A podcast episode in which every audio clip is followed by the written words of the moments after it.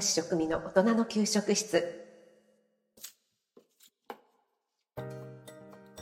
おはようございます。前回大人世代挑戦しようと思っている方にエールということで何か始めたい挑戦したいことがあるけれども一歩踏み出せないとか迷っている方あるいはもうすでに頑張っている最中の大人世代の方にエールを送りたいということで配信させていただきましたが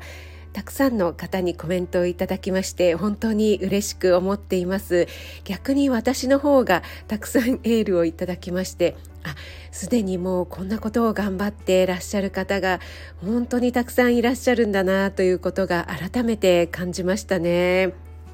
年齢は関係ないですよねとかアラフィフだけどこれから何かに挑戦したいって思いましたとか、えー、50代でね大学院卒業しましたとかもうたくさんね皆さんの頑張っている姿を見させていただいたような気がします。もしまだ聞いてないよという方はリンクを貼っておきますので聞いていただけると嬉しいです。今日は2回目時間の使い方編ということで私が実際にやっていたことを少しお話ししたいと思います。これはあくまでも私個人的な感想なので皆さんに当てはまるとは限らないのでそこだけご了承ください。よろしくお願いします。えとにかく大人世代っていうのは時間が足りないですよね。もう本当にね学生と違って勉強だけに時間を費やせないので、まあ、仕事だったり家事育児もうやらなくてはならないことが毎日盛りだくさんですよね。なかなか勉強に時間が取れないよっていうのが一番の悩みなのではないでしょうか。そんな中でなんとか時間を捻出するとなると生活に必ず必要な時間ですね。例えば朝起きて着替えて歯を磨くとか、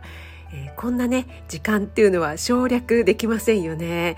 こうした省略できない時間っていうのをつなぎ合わせると一日の中に結構あるもんなんですよね。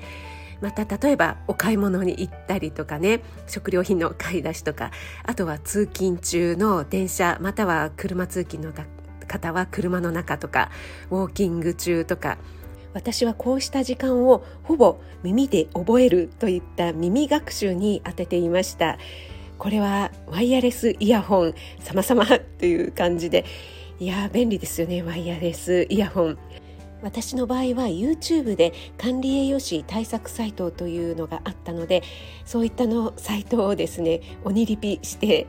毎日毎日繰り返して聞いていました。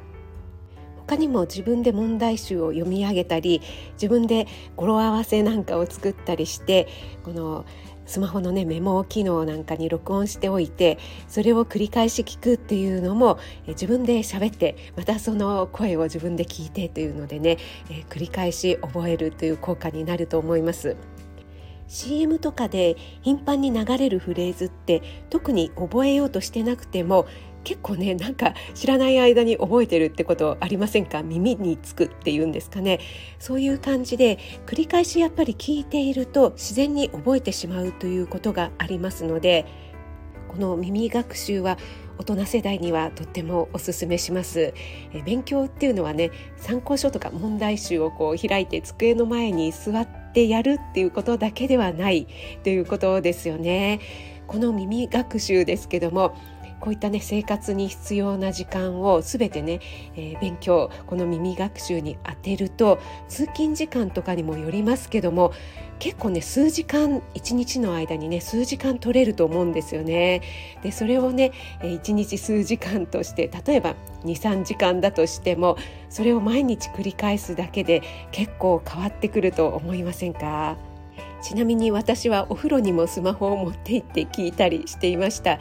結構湯船にゆっくり浸かりたいタイプなので、まあ、2 3 0分ぐらいはね使ってたりするんですよね。特に冬の寒い時期だったのでその2 3 0分をね、えー、有効に使おうということでねスマホを持ち込んでいたんですけども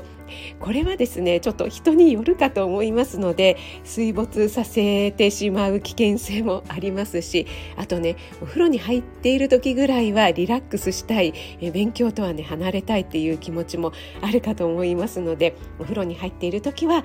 逆にちょっとゆったりできるような音楽をかけたりっていうのもまた気分転換になっていいかもしれないですよね。私もたまにはリラックスできる音楽を聴いたりこのスタイフを聞いたりしてオンとオフを切り替えるようにしていました。やっぱりインプットばかりだとねちょっともう疲れてしまいますのでね。そういったオンとオフも大事なんじゃないかなと思います。はい。それでは今日も素敵な一日をお過ごしください。お仕事の方は気をつけていってらっしゃい。